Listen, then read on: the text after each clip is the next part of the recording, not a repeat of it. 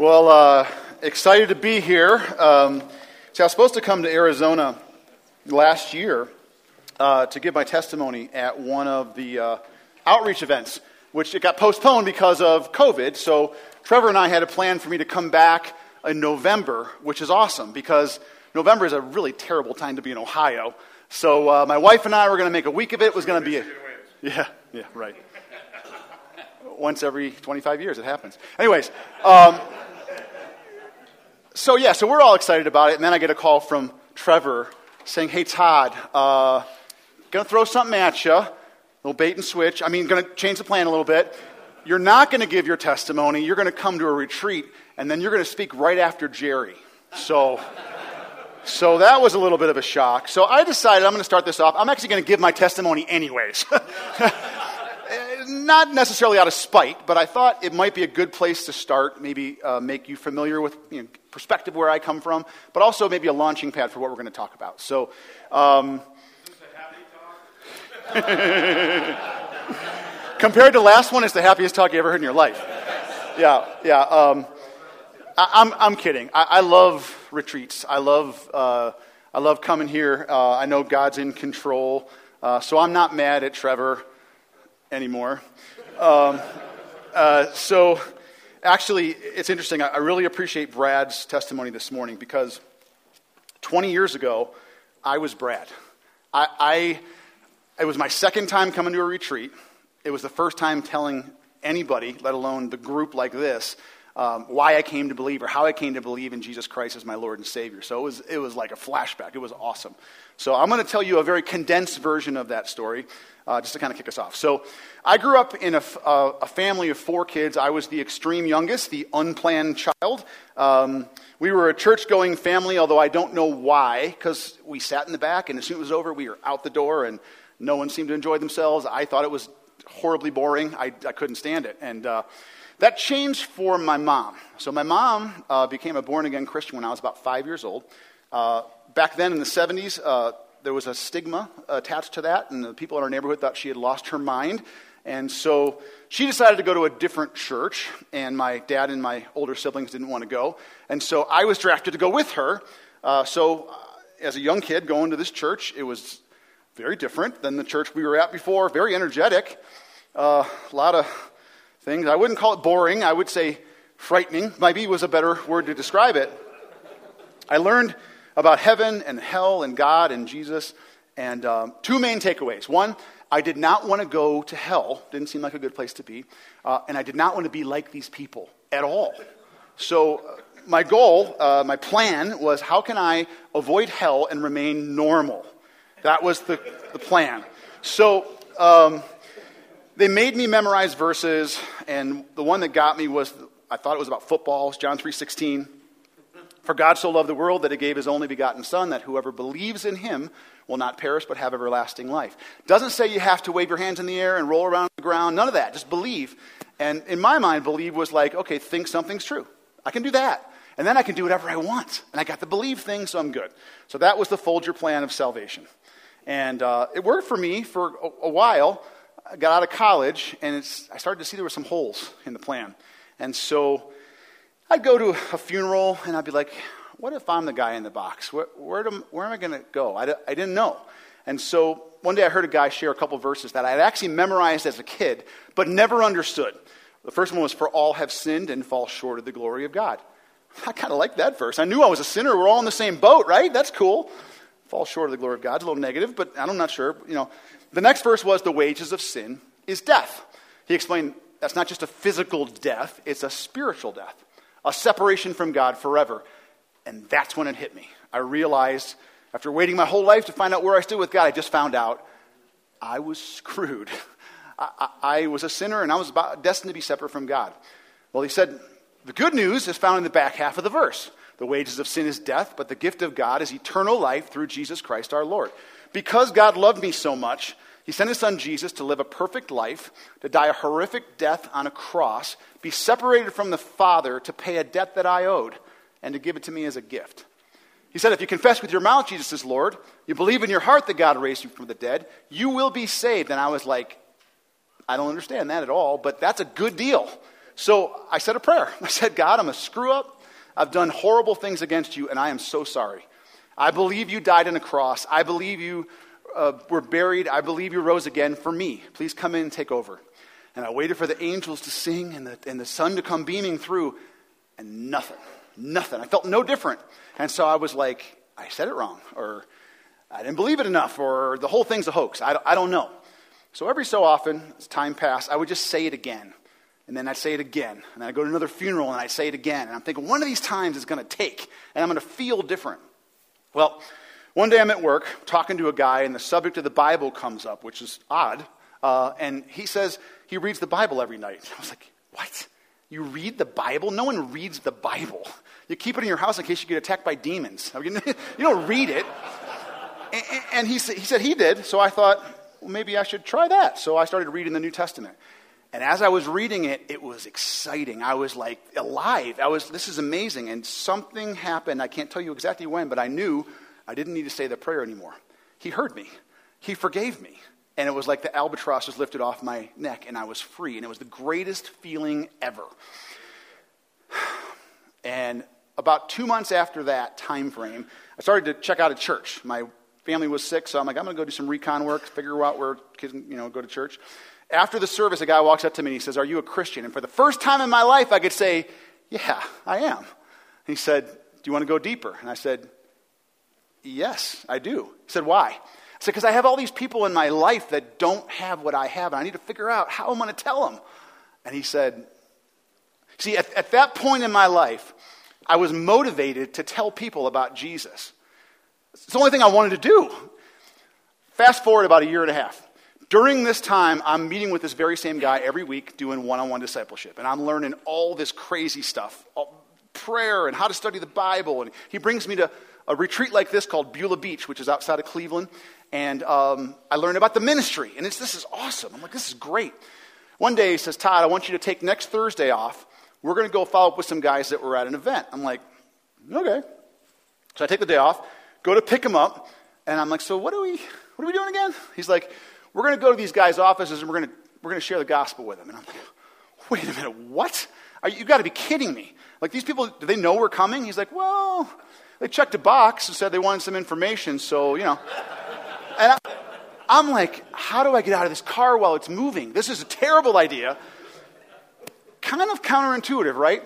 When I knew almost nothing about except what Jesus did on the cross, and I wanted to tell everybody, when I knew all this other stuff about the Bible, that is the last thing I wanted to do.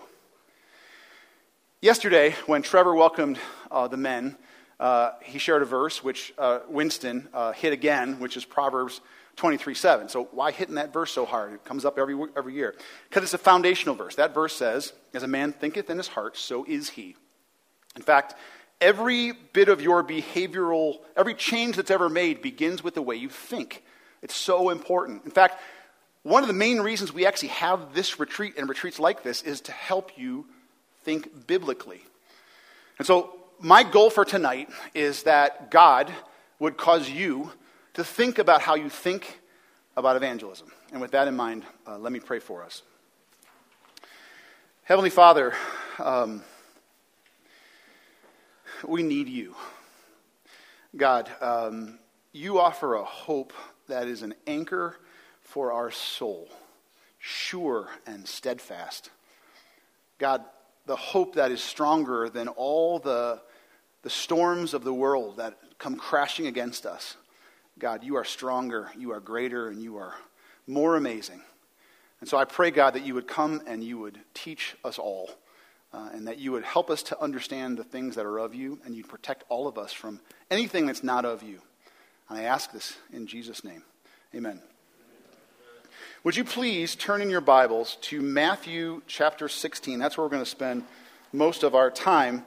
Now, as you're turning there, I'm going to remind you of another verse. A verse that was talked about. This is a very small podium. It's hard to fit everything on here. I'm going to do my best.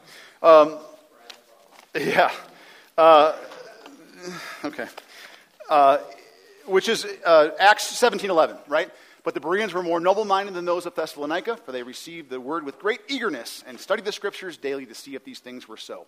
I have one request as you turn in your Bibles There you go. You're a good man, Charlie Brown. Thank you.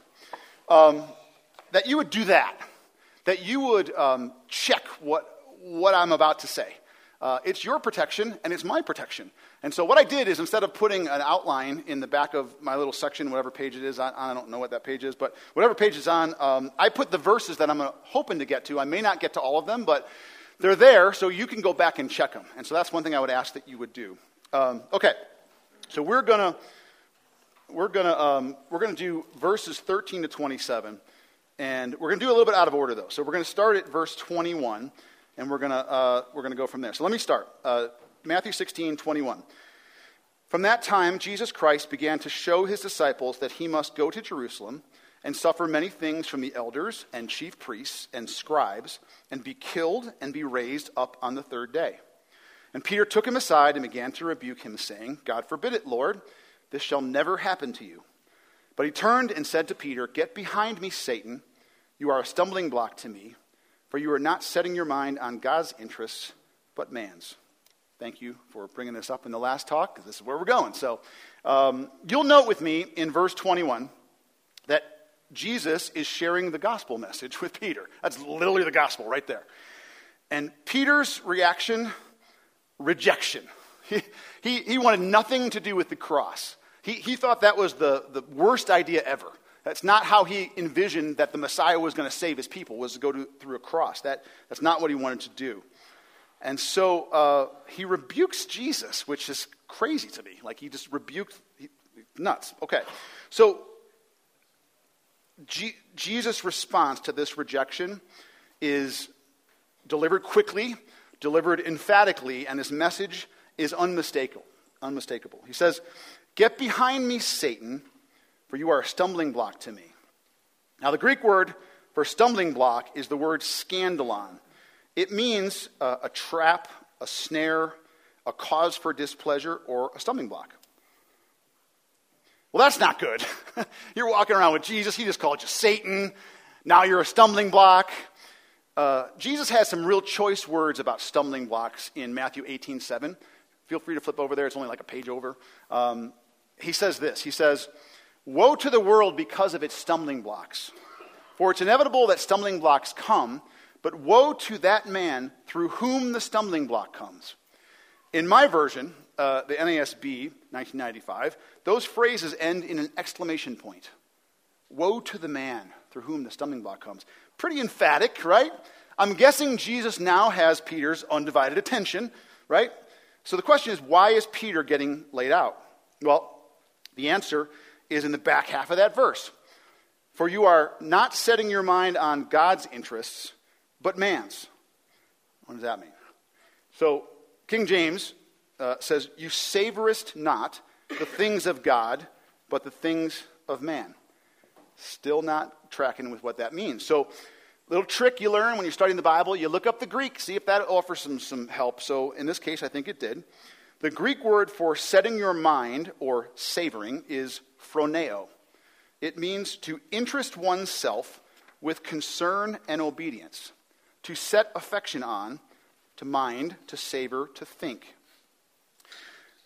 I'm not that bright, so when I study, I have to look up the English word because I don't know what those words mean either. So I look up the word for savor, and it means to taste and enjoy completely, to have experience with pleasure. See, the issue for Peter is his thinking. He is focused on man's perspective, man's interests, man's concerns, man's comforts. That's what his thinking is all about. At this retreat, we've heard things like temporal thinking or thinking according to the flesh. 1 Corinthians 2 calls it thinking like a natural man. Proverbs 3 calls it leaning on your own understanding. Earlier today, Winston said, approaching God on your own terms. It's all the same thing. It's thinking like a man from man's perspective.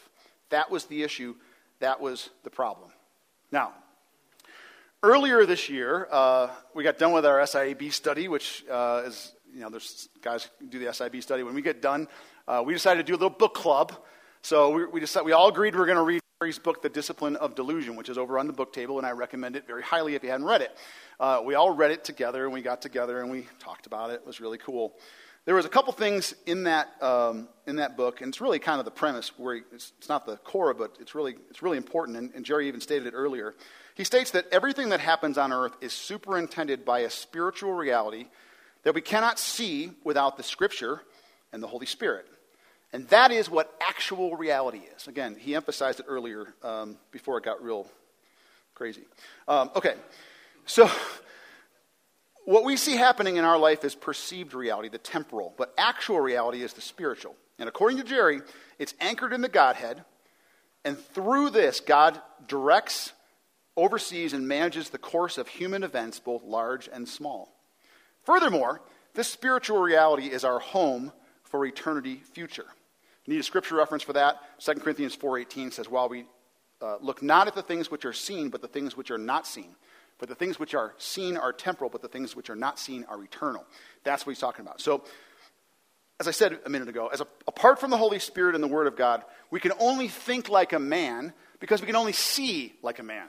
So 1 Samuel 16:7 says, God does not look at the things people look at. People look at the outward appearance, but the Lord looks at the heart. All right, keep your little bookmark in Matthew 16. We're going to flip over to Psalm 49. Now, as we flip there, we don't have time to read the entire psalm. It's only 20 verses, so I would encourage you to read it. But I want you to, what I'm going to do is I'm going to give you a quick overview of what the psalm's about. So this psalm is a picture of the man who is separate from God. The Bible teaches there are three main enemies as Christians, right? The first one is Satan. The second is the world, or the culture, as Winston said earlier, which is in the power of Satan, which was made a good point by Jerry. And the third one, and the most dangerous one, is ourself, our flesh, our sinful nature. That's the most dangerous of our enemies. And so this psalm focuses on the thinking of the man who's lost and is in fact trusting in himself to redeem himself. And God's reaction is found in verses 7 to 9. So I'm going to read that for you really quick. It says, "No man can by any means redeem his brother or give to God a ransom for him, for the redemption of his soul is costly, and he should cease trying forever, that he should live on eternally, that he should not undergo decay." In other words, you can't save yourself. Give it up, right? The psalm continues to lay out the results of this way of thinking and trying to do it all on your own. And so verse 20, it sums it right up, and it says this. It says, "Man in his pomp, yet without understanding, is like the beasts that perish." The Hebrew word for understanding is a really interesting word. The word is beneh. It means to separate mentally or to distinguish. The idea here is to be able to understand the actual reality, the spiritual reality, in light of the perceived reality, the temporal, right? If you can't do that, you're like a beast. You're like an animal. Your destiny is separation from God forever. Now, back to Matthew 16. Prior to Christ, as I said before, you can only think like a man. 1 Corinthians 2:14 says, "Natural man does not accept the things from the Spirit of God and cannot understand them." But when you come to Christ, something changes. Ephesians 1:13 says, "And you also were included in Christ when you heard the message of the truth, the gospel of your salvation. Having believed, you were marked in him with a seal, the promised Holy Spirit." Jesus says the Holy Spirit is the counselor who will guide you into all truth. You now have the ability to understand the Bible and see the spiritual reality that you couldn't see before. It's amazing. It's a beautiful thing. That's the good news. The bad news is you can think two ways now. You can think according to the Spirit, and you can think according to yourself, according to your, like a man. So you kind of bounce back and forth. And that's the situation where believers find themselves. That's where I find myself. I can think two different ways. I'm going to stop there for a second because everyone looks like they're falling asleep. Maybe it's the food. I don't know. Questions, concerns, anything? Okay. Excellent. That was my plan. No questions. We move on. Okay. So I mentioned earlier that yourself is your biggest enemy. A buddy of mine shared a story with me recently about he was a teenager, and he wanted to become a lifeguard. So he's in the class, and the instructor's telling him, he said, as a lifeguard, your biggest danger is the person that you're trying to save. Often that person fights so mightily to save themselves that they can pull you under the water and you end up drowning. So what you have to do is get around behind them and let them drown a little. And my buddy's like, I'm sorry, you want me to be a lifeguard and you want to let him drown? And he's like, no, let him drown a little. See, the idea is he has to get to the point where he realizes he cannot save himself. Then he can be rescued. That's what happens with the cross. When you share the cross with a man, they realize there's no way to heaven except through the cross. That's my testimony. When I said I was screwed, that's what I was saying. I have no other way. I have no other way but through the cross. That's why the cross is so critically important. There's no way to heaven without the cross, right? So important. I lost my place, so how about that? The thing about it is this. Once you come to Christ, you realize you need the cross. That's great. The problem is the believer in Jesus Christ tends to continue on with their salvation, the sanctification phase. See, salvation is broken up into three parts. Justification, that's the moment that you receive the gospel, you believe, and you are legally righteous before God. If you die that moment, you're legally righteous, you're justified.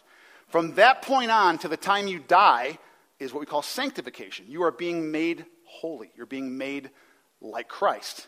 That's sanctification. After you die, when Jesus comes back, Colossians 3:4 says that when Christ, who is your life, is revealed, you will be revealed with him in glory. Amazing. That's glorification. All three segments of salvation, the we're saved, which is justification, the being saved, which is sanctification right now, and the will be saved, glorification, all of them require the cross. There's no way around it. And so the concept that we can become holy on our own, trusting in ourselves, is ridiculous. It makes no sense at all. So we're gonna flip back to Matthew 16. We're gonna pick up at verse 24. I'm hopefully gonna make this point. Okay. All right. So I don't know if there's a cough or a sneeze, but bless you either way. Verse 24. Then Jesus said to his disciples, "If anyone wishes to come after me, he must deny himself and take up his cross and follow me. For whoever wishes to save his life will lose it, but whoever loses his life for my sake will find it." Okay, couple very important steps here. The Greek word for deny, it's neomahi.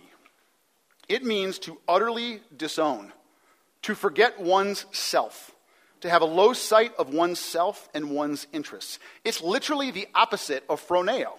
The opposite of interesting oneself with concern and obedience, setting your mind on the interests of man.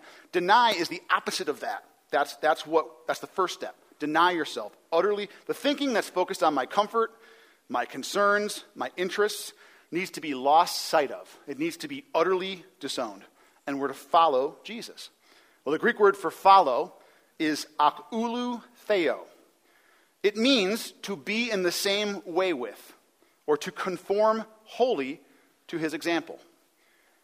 Jesus was the greatest evangelist of all time. There's a passage that I have in your notes that we don't have time to go to. It's John 4.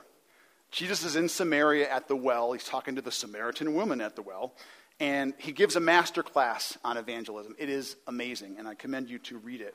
In Luke 19:10, Jesus' mission is laid out. That in John 4, he's actually living out his mission that's spelled out in Luke 19:10, which says, "For the Son of Man has come to seek and save that which is lost." To follow Jesus is to do what he does. If that's his mission and we're to follow him, that means we're to conform wholly to his example, and we're supposed to do the same thing, right? That's the idea here, right? This is what it means to follow Jesus, to share the cross with people. Now, back to Peter, because Peter's the guy who just got laid out.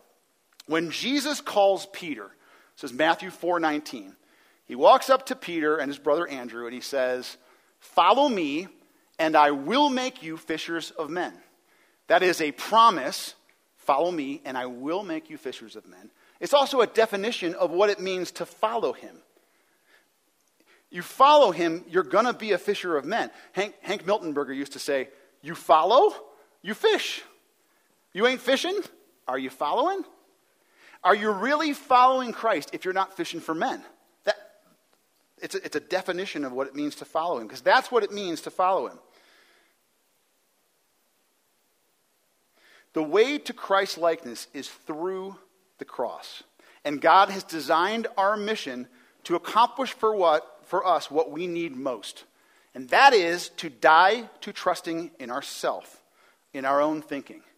That is evangelism. That's what evangelism does. It causes you to die to trusting in yourself and your own thinking. Every believer is commanded to share the actual gospel, the actual message of the cross. Because when that happens, we die. Let me explain. So, message of the cross is offensive, right? Jerry spelled out that it's becoming more serious, right? People find out you're a Christian, there's a lot of consequences that the Bible foretells is going to happen. It's offensive. You're going to tell somebody, hey, listen, you're going to be separate from God. You are separate from God. That may not come across very well. It's a risk. You don't know how they're going to respond. You don't know if you're going to lose a relationship, or if you're going to lose your job, or if you're going to lose a tooth. Guy's just going to smack you. In some parts of the country, and maybe coming soon to a theater near you, you might lose your life. You might lose your freedom. It's a risk. Your only choice is to completely trust Jesus. And when you completely trust Jesus, you die to trusting in yourself. That's how it happens. That's how it works. Paul explains it this way. 2 Corinthians 4. If you want to flip over there, you're welcome to. I'm sorry if I'm going a little fast. I get a little fired up. So 2 Corinthians 4, 11 to 14. I'll give you a second to flip over there. I have it printed on my thing, so I don't have to even flip. So you guys can flip away. Okay. Verse 11 says, "For we who live are constantly being delivered over to death for Jesus' sake, so that the life of Jesus may be manifested in our mortal flesh. So death works in us, but life in you." This is the brilliance of the gospel. While you are sharing eternal life with someone, death is working in you, trusting in yourself. Death is working in you. Life is working in the person to whom you are sharing it. It's amazing. It goes on to say, "But having the same spirit of faith, according to what is written, I believed, therefore I spoke. We also believe, therefore we also speak. Knowing that he who raised the Lord Jesus will raise us also with Jesus and present us with you." There's so much right there. It's crazy, right? You believe, therefore you speak. But the last verse is the one that I think is the most exciting. You understanding the gospel causes you to be able to share the gospel. It's this crazy concept. 1 Corinthians 1:18 says, "For the message of the cross is foolishness to those who are perishing, but to those who are being saved, it's the power of God." Those who are being saved. Those who are being saved, that's the believer, that's you. The power of God is for you, to change you. As you are sharing the gospel with someone, you're evangelizing yourself, and it's giving you faith. You know, Clint's talk was fantastic on faith. The question is, where do we get faith? Faith comes from God. It's a gift, right? Well, Romans 10:17 says faith comes from hearing the message. And the message is heard from the word of Christ. You hear the gospel, it gives you faith. When you share the gospel, it explodes your faith so you can continue to trust God and stop trusting in yourself. It is this amazing cycle, and God designed the mission for this very purpose. To save you from trusting in yourself so you can be sanctified and prepared for eternity with him. I'll stop for a second. Any questions on that or concerns or anything? Are you alive? All right. You laughed. So I guess that means you're alive. Okay. Let me ask you this question. How do you think it happened to Peter, who went from denying Christ 3 times when he's being questioned and beaten and then cowering and hiding after Christ is crucified, to at the end of his life, giving his life literally away for Christ and being killed for it? What did he do from the time Christ died to the time he died? I suggest to you the answer is evangelism. As he shared the actual gospel with people, he was changed. He stopped trusting in himself. He died to trusting in himself, and he started trusting in God. And he became this bold leader for Christ, so much so that he was willing to give his life for it. That is insanity. That is amazing. That's what the mission is. That is what I think this passage is talking about. Now, maybe some of you are skeptical. You know, you've heard this, deny yourself, pick up a cross and follow me. I never knew it was about the gospel. Like, come on, you're just adding that in there to make it fit. No. Let me refer you to the other two parallel passages to this passage, Luke 9 and Mark 8. I'd like to flip over to Mark 8 for a second, and we're going to go there. Mark 8, 34 to 38. I'm actually going to flip there this time. 34 to 38. Mark 8, 34 to 38. Let the record show I got my first question. And I answered it. I answered it correctly because it says it right here. Mark 8, 34 to 38. All right, it says this. And he summoned the crowd with his disciples, and he said to them, "If anyone wishes to come after me, he must deny himself and take up his cross and follow me." Sound familiar? "For whoever wishes to save his life will lose it. But whoever loses his life for my sake and the gospel's will save it.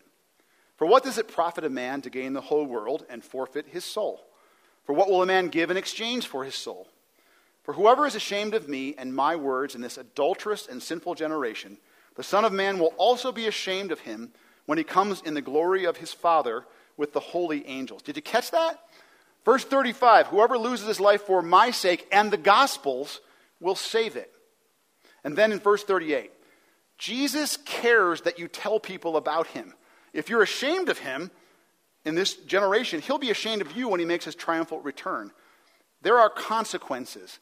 I said earlier that glorification is amazing. The concept's awesome. 1 Peter says, fix your hope fully on the glory to be revealed when Christ is revealed. It's amazing. It's going to be awesome. But not so much for the guy who's ashamed of him and doesn't want to talk about him.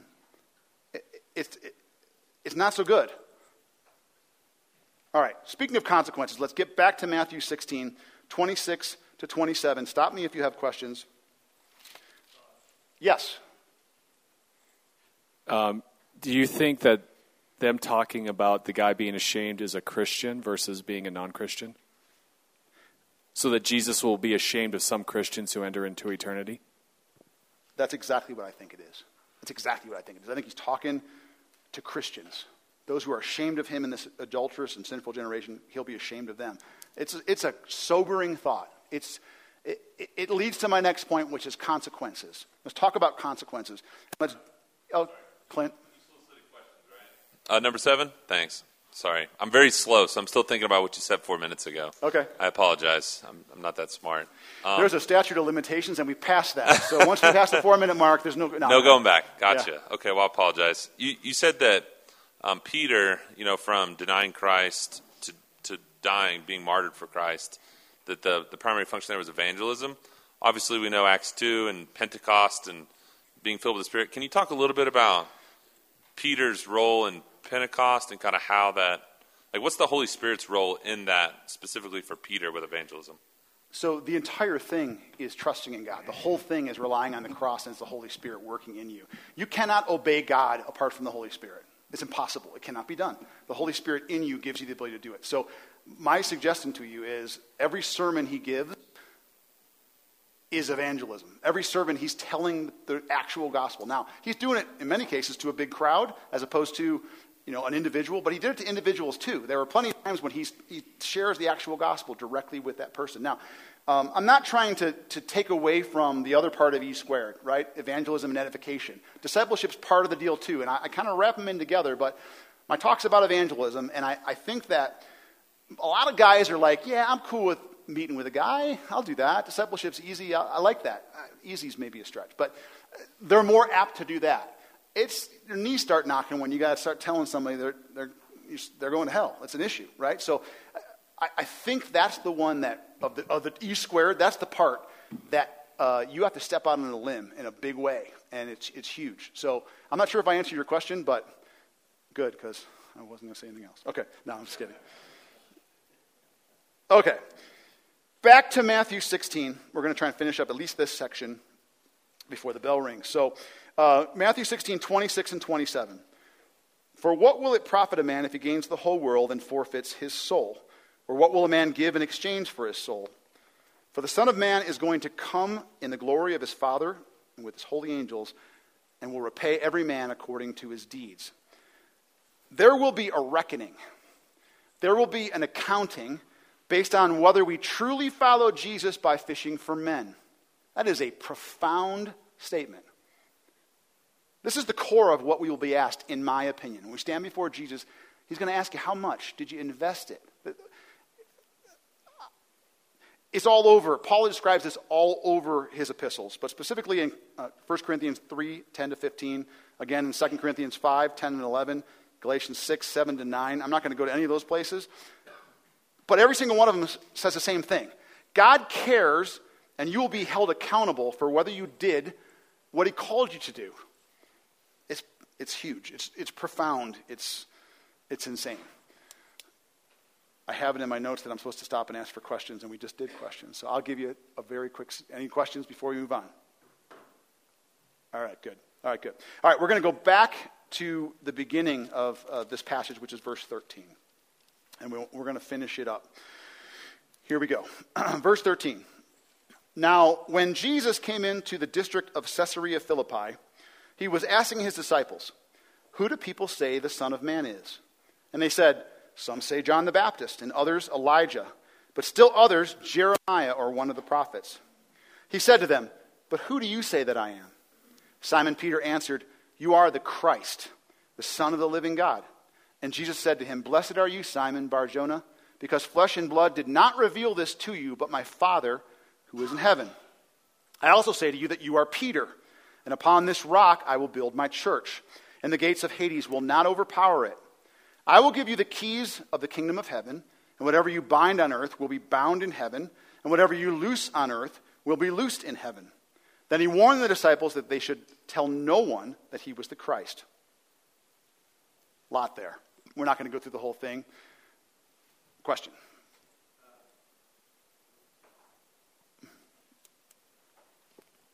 Could you maybe elaborate a little bit on the this phrase where my Father in heaven revealed that to you? Yeah. The Holy Spirit has not yet been set with the disciples yet. So I would suggest to you, and I don't have any license to be right, but I believe that when he says my Father in heaven, he's saying, God revealed it to you, and I do believe it's by the Spirit. I do think the Spirit showed him the truth. He says, I'll send a counselor who will guide you into all truth. That's truth. That's a spiritual truth that came from God. It came from God the Holy Spirit, in my opinion. Now, God the Holy Spirit was sent from the Father. Jesus says later that all the truth I speak, I got from God. And the Spirit's going to make it clear to you. Don't ask me where, but it does say that somewhere. That I got it from God, the Father, and the Spirit is giving it to you. So I don't think that, again, if you want to come back at me, I do think that came from the Spirit, but I think what he's saying is God the Father is the one who's the origination of that truth. I hold that conviction lightly. And one of the reasons I said, please Berean this and check it and be sure. But you make a good point. So I'm not going to cover this whole passage. There's just too much here. But I do want to hit and maybe get to where you were going. Hopefully I will. Verse 16. Simon Peter makes this profound statement, right? You are the Messiah. You are the one we've been waiting for. This is amazing, right? And Jesus confirms what we mentioned earlier. This is a spiritual truth that was revealed to him by God. So he's blessed, not because he figured something out, but because he is the recipient of a gift that could only be given to him directly from God. Whether it was God the Father or God the Holy Spirit, I don't know for sure, but it was God, and it came from God. I think that's the point. The point is it came from God. You didn't figure it out, Peter. It came from God. Now, there was my thunder was stolen a little bit, talking about Peter, and there's a lot of confusion. I've always been confused about verse 18. I say to you that you are Peter, and upon this rock I will build my church. a lot of folks, I think, are... I've been confused about this passage for a long time, and there's a lot of dispute, I guess, among Christians as to what's the rock, what's he talking about. Jerry answered and gave you his conviction. I'll give you my conviction. My conviction is I do believe that Peter is not the rock that he's referring to. Yes, it's true. Peter, his name was Simon, and he renames him Peter, Petros, which means a stone. But then he goes and says, on this rock I will build my church. That word is not Petros, stone. It's Petra, which is large bedrock, foundation stone. Now, there are a lot of reasons why I don't think Peter's the rock. A couple of them relate directly to what this passage is talking about. A couple verses below where we started, Peter's called Satan, so that's kind of crazy. I'll get to you in 1 second. Let me just make my point, and then I'll come back to you. Later on, he denies Christ 3 times. Then he cuts off Malchus's ear. Then, this guy is like a train wreck. I mean, he's all over the place, right? Later on in Galatians 2, he drifts back to the Mosaic law, and Paul has to oppose him to his face and say, you're a hypocrite, dude. Cut it out. You're bringing people with you. New covenant, new deal, okay? So that's some of the reason why I don't think that Peter is the rock. The biggest reason is because I think if you interviewed Peter and said, are you the rock? He'd say no. Now, why do I say that? Because he said so. If you flip over to 1 Peter 2, 4-8, you don't have to flip there, but if you want to, you're welcome to. Peter says this. He says, as you come to him, the living stone, rejected by humans but chosen by God and precious to him, you also, like living stones, are being built into a spiritual house to be a holy priesthood, offering spiritual sacrifices acceptable to God through Jesus Christ. For the scripture, it says, he's quoting Isaiah 28, Psalm 118, and Isaiah 8. He says, see, I lay a stone in Zion, a chosen and precious cornerstone, and the one who trusts in him will never be put to shame. The cornerstone, according to Peter, is Jesus. The church is being built on the truth that Jesus is the Christ, the Son of the living God, the Messiah. And Paul says the same thing in 1 Corinthians 3. He says, I, like a master builder, are building a foundation that you can't change the foundation. The foundation is Jesus. It's clear as a bell. It's in a different places. So that's why I hold that conviction. Again, I hold it loosely. I encourage you to study it. If it doesn't jive with your thinking, that's why we're here. We're not here to tell you what to think. We're here to help you to get into the scripture and then let God show you what to think. Fred. Answered the question that I was going to ask, and that's what I felt when Jesus made that prediction with Peter, is that the rock was Jesus. It wasn't Peter at all. Well, all right. We're in agreement. That's good. All right, cool. That's not the main thing I was trying to say. That was just a little side note that came up as a result of something that was brought up earlier. So here's the main thing. Verse 19. Now, before we get into verse 19, I'm going to confess I never understood at all a lick of what this meant until I studied this, and I think some stuff jumped out at me. But again, Berean the daylights out of this because I want you to check it. It says, I will give you the keys to the kingdom of heaven, and whatever you bind on earth shall be bound in heaven, and whatever you loose on earth shall be loosed in heaven. It's my conviction that the keys to the kingdom of heaven is the gospel message itself. Note, Jesus says, I will give you the keys. It's not till verse 21 that he actually tells them the gospel, and at that point he rejects them. So, I don't give you a gift until you receive it. When you receive it, now I've given it to you. Now you have it, right? He hadn't given it to him yet. In fact, in verse 20, he says, don't tell anyone that I'm the Christ. Why? Because he hadn't given them the keys yet.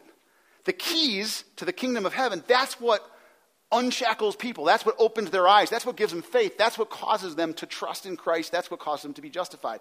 That's what changes everything.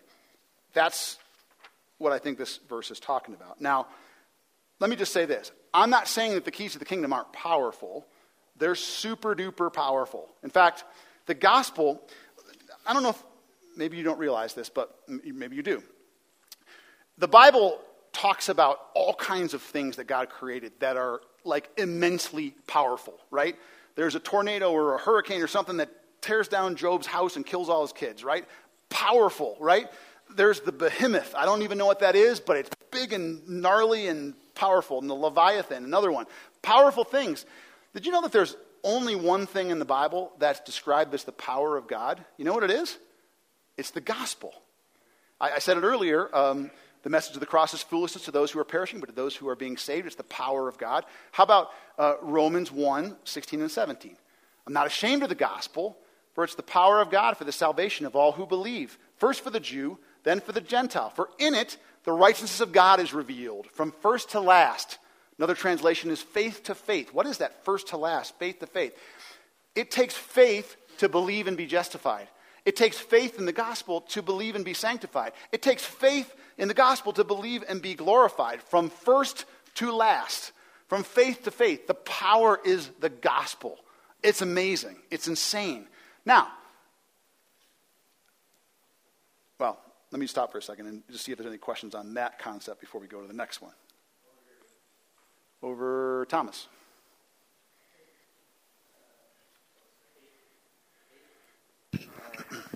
Todd, so on the verse where you said he ordered his disciples not to tell anyone he was the Messiah because he hadn't given them the keys yet, could you maybe explain that a little bit more?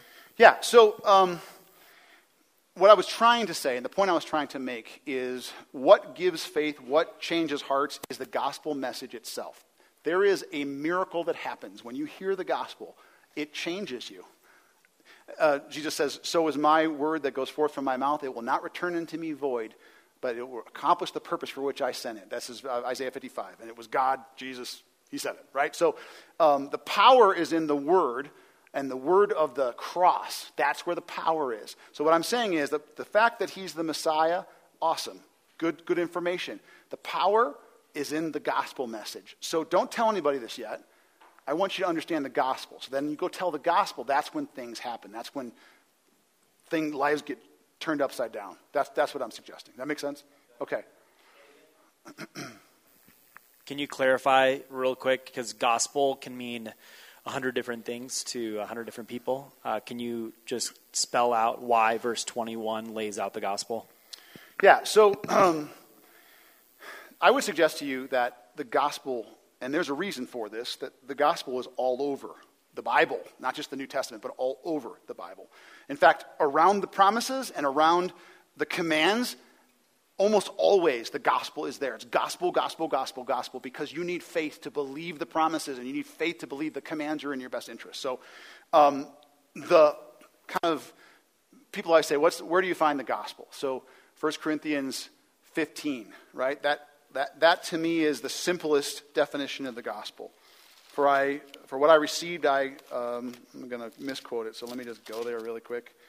For what I, that which also you, 1 Corinthians 15, for which also you are, for what I delivered it to you, this is verse 3, for what I delivered to you as of first importance, what I also received, that Christ died for our sins according to the Scriptures, and that he was buried, and that he was raised on the third day according to the Scriptures. By the way, he's talking to believers, and they already believe the gospel, and he's preaching it to them again, which is making my point. But that, to me, is the simplest definition of the gospel. And verse 21 says, flip over there, he must go to Jerusalem, suffer many things from the elders and the chief priests, and be killed and raised up on the third day. That's the gospel message. That's the essence of the gospel. Now, there are so many powerful benefits to the gospel, what it does for you, what it means. It's mind-blowing to understand what that means, and that's what the rest of the Bible's about, which is awesome. But that's the gospel message. Does that help? Okay, cool. Okay. So let's get to this loosing and binding craziness, because I never understood what this was, and I'm not sure I completely do either, but I'm going to give it a shot. Verse 19, I will give you the keys to the kingdom of heaven, and whatever you shall bind on earth shall be bound in heaven, and whatever you shall loose on earth shall be loosed in heaven. What the heck is that talking about? So I don't want to go all Greek scholar on you, but sometimes I have this really cool thing in my Bible that gives you the verb tense. And the Greek verb tenses are really intense. The shall be bound. That verb tense is the perfect passive participle. The perfect tense is a verb tense that means it's something that was completed in the past with continuing results. So I read that and go, wait a minute. So shall be bound sounds like a future thing. But the tense is completed in the past with continuing results. And then I looked in the margin of my Bible and it says, another translation could be, whatever you bind on earth shall have been bound in heaven. Oh, that makes a little more sense. That's completed in the past and continuing forward. Then I looked under Bible Gateway to see what the NASB 1995, which is the version that I have, says. And that's the same thing. It says, whatever you bind on earth shall have been bound in heaven, and whatever you loose on earth shall have been loosed in heaven. Well, that's crazy. So the idea here is, if you share the gospel with someone and they come to receive Jesus as their Lord and Savior, a miracle just happened, and guess what? You didn't do it. It will have been done by your Father in heaven. You didn't do it. God did it, which is right in line with, I will build my church, right? A couple verses earlier. So I've heard this taught a different way. In other words, to say, whatever you decide is going to get bound, God's just going to do whatever you say.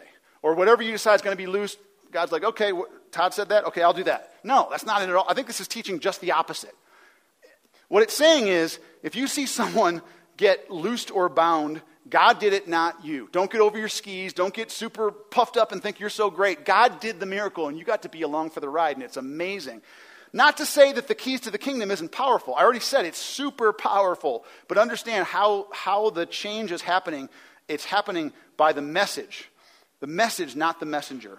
It's an amazing thing. So questions on that? Looks like there's a question back there. Doesn't that also indicate that God knew in advance that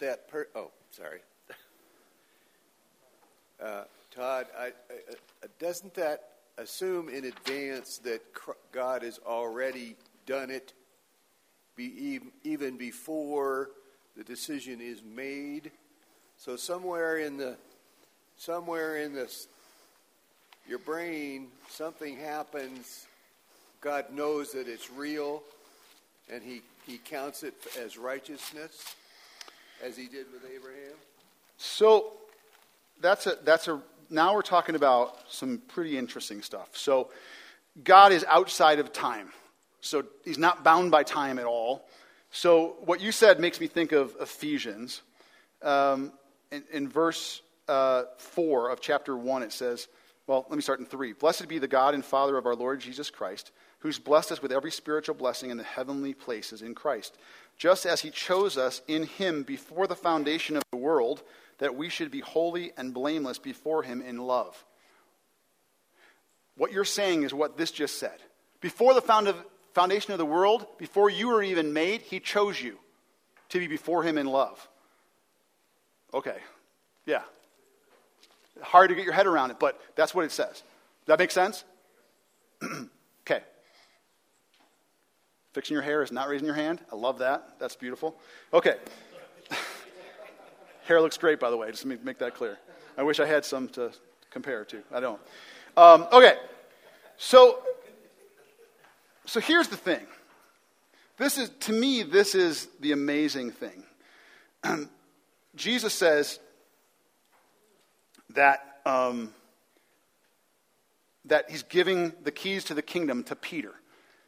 But I'm here to tell you, that's not the only one who gets it. He's giving the keys to the kingdom to you.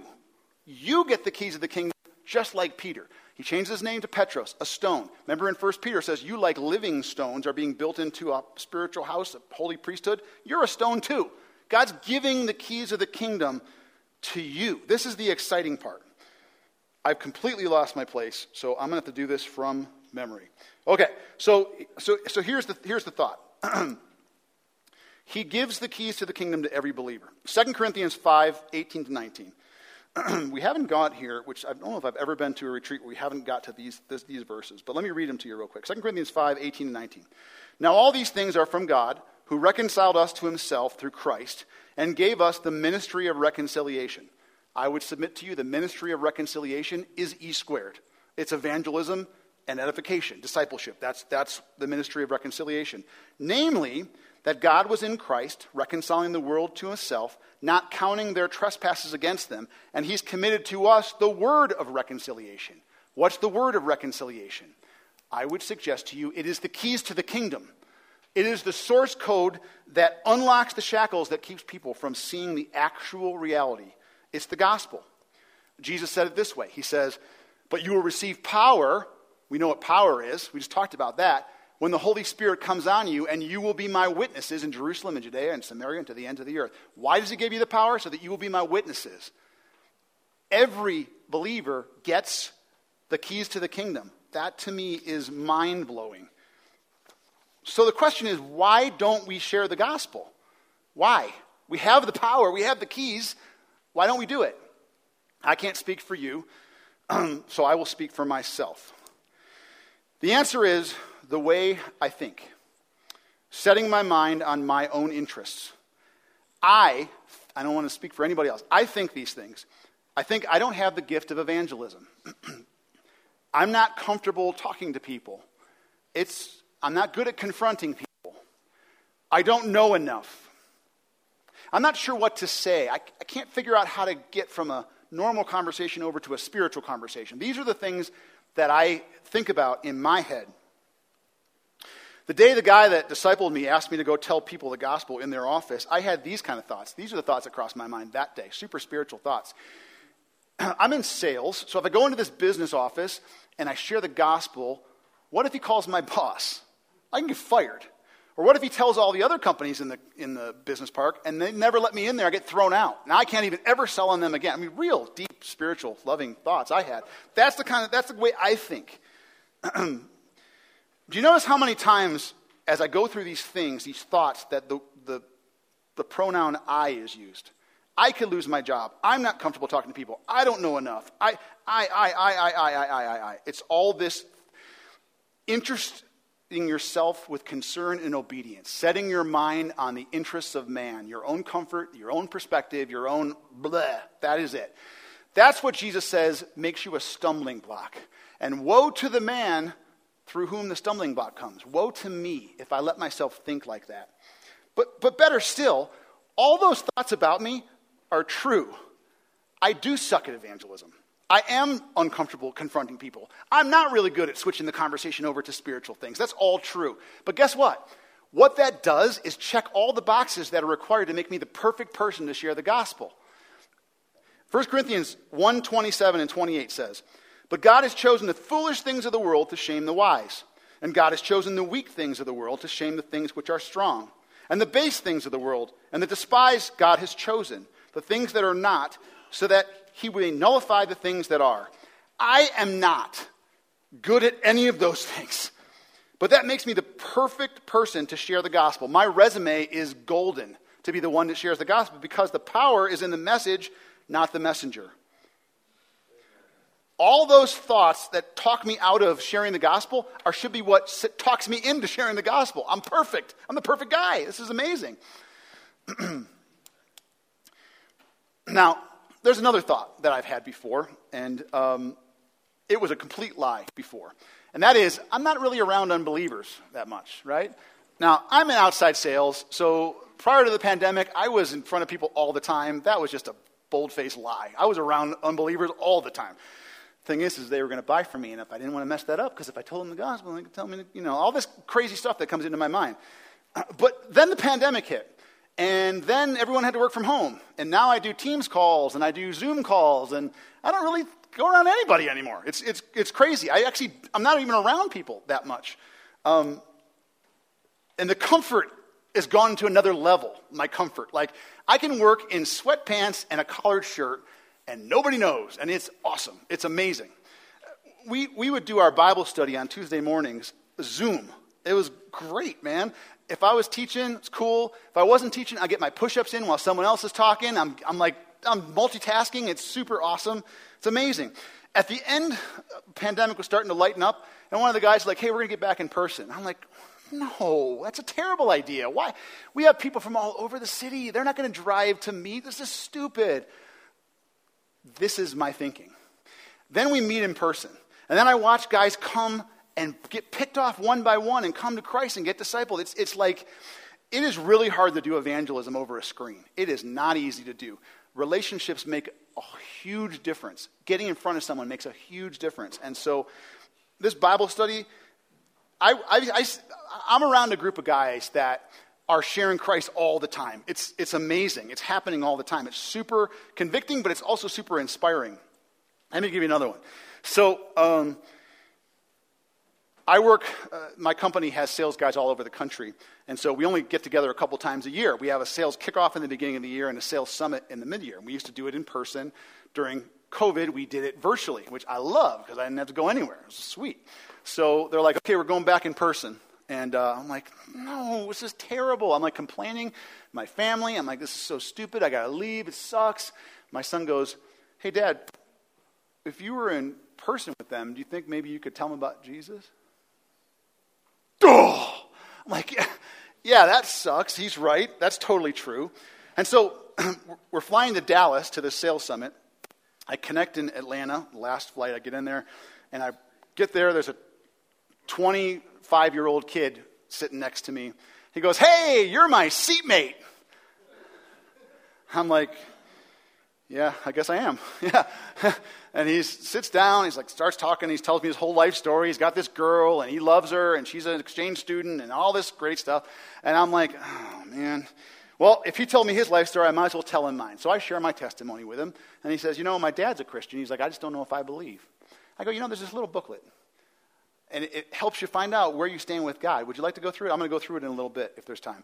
And I went through it with him, and I shared the gospel with this guy. It was amazing. It was so awesome. And here I was saying, let's not go. It's stupid. I'm a stumbling block. My own thinking gets in the way. And that's the point that I'm making. So I'm going to pivot now because I don't know where I'm at with time. I'm completely...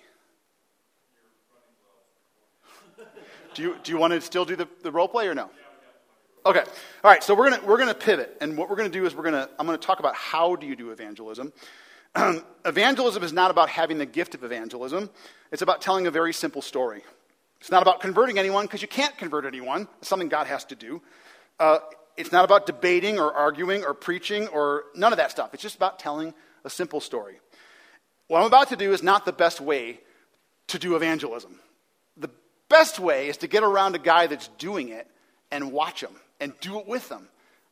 Jerry said that, you know, the people you hang around, you start to become like that. That's the best way to learn how to do evangelism.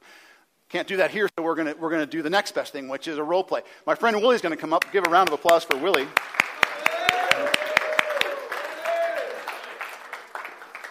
So I just met Willie, and so this is gonna work out really well. So Willie and I are having lunch, and a couple things. So we're going to do a little role play, and I'm going to kind of walk through it. And everybody should have one of these little blue books. So if you guys can pass them out so everybody has them. If you've gone through it before, grab it anyways. Go through it again. It's worth it. This book takes 2 minutes to read cover to cover. That's it.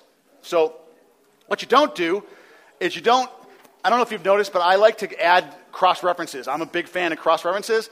And when I first started sharing the gospel, I would just start adding verses. Oh, what about this verse and this verse and this? Next thing you know, 2 minutes becomes a half an hour, and I lost them. So the only rule, and this is Winston's rule, and it really works for me, is just keep reading.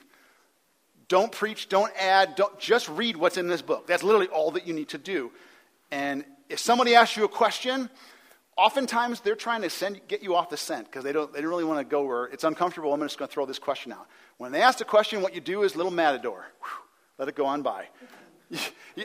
That's a great question. I bet you if we get to the end of this, it might probably get answered. If not, we'll circle back to it. It'll be good. Yeah, that's what you do. Very respectfully and do it. So, yeah. So, okay. So here's how it works. So here we are. Willie, thanks for meeting me for lunch. I'm sorry I forgot my wallet. I appreciate you picking up the lunch. That was cool of you. My pleasure. Yeah. You know, I had a buddy of mine who asked me a couple questions that really got me thinking. And I want to ask him to you and see what you think, because it really, really got me thinking. And the first question was, if you were to walk out of this diner today and you got run over by a Mack truck and you died, where would you go? Would you go to heaven or hell? I'm not sure. Yeah, I'm not sure. That's a good answer, yeah. So the next question is, you get out, Well, let me just forget the other question. That's a really good answer. So there's a little booklet that is written by a businessman. It takes 2 minutes to read. There's two goals. First point of this book is to show you where you stand with God. Maybe help you answer that question. You're not sure. And then if you want to have a relationship with God, it shows you how to do that. Would you want to go through that with me? Absolutely. All right. Is his mic on? Hello. Yep. All right, so grab your things and follow along if you don't mind. So we're just going to read through this. Okay. All right, so this is Steps to Peace with God. So step one, God's purpose, peace and life. God loves you and wants you to experience peace and a meaningful, purposeful life, abundant and eternal. Let me just notice one thing. I folded it over and I did not hand it to him. Sales trick. Don't give the guy, he goes to the back and looks to see how much it's going to cost at the end. Don't do that. You hold on to it. You control it. You go one page at a time and you read it to him. Okay. The Bible says we have peace with God through our Lord Jesus Christ. The Bible says, for God so loved the world that he gave his one and only son, that whoever believes in him shall not perish but have everlasting life. The Bible says, I've come that they may have life and have it more abundantly. Since God planned for us to have peace and life with true meaning and purpose, why are most people not having this experience? Step two, our problem is separation. It says God created man in his own image to have an abundant life. He did not make us like robots to automatically love and obey him, but he gave us a will and freedom of choice. We chose to disobey God and go our own willful way. The Bible calls this sin, which results in separation from God. The Bible says, for all have sinned and fall short of the glory of God. And the wages of sin is death, but the gift of God is eternal life through Jesus Christ our Lord. So there's this picture here. You see, man's on one side, and there's this big chasm in between, and God's on the other side. It says our sin results in separation from God. Does that make sense? That makes sense. Okay. All right. Through the ages, individuals have tried to bridge the gap in many ways without success. Bible says, there's a way that seems right to a man, but in the end, it leads to death. But your iniquities have separated you from God. Your sins have hidden his face from you so that he will not hear. So now you have this picture, and you see this guy's building with all these good works, religion, philosophy, morality. It says, none of our efforts can bridge this gap. They all fall short, see? There's only one remedy of this problem of the separation from God. Step three, God's remedy is the cross. Jesus Christ provides the only solution to our problem. He died on a cross and rose from the grave, paying for our sins and bridging the gap from God to man.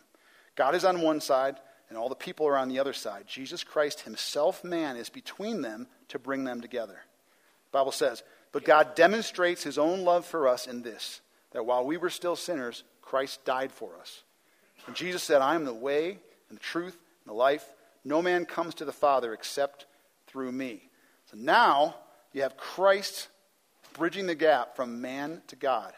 God's provided the only solution. We must make a choice. Step four, our response, receive Christ. We must believe in Jesus Christ and receive him as Savior.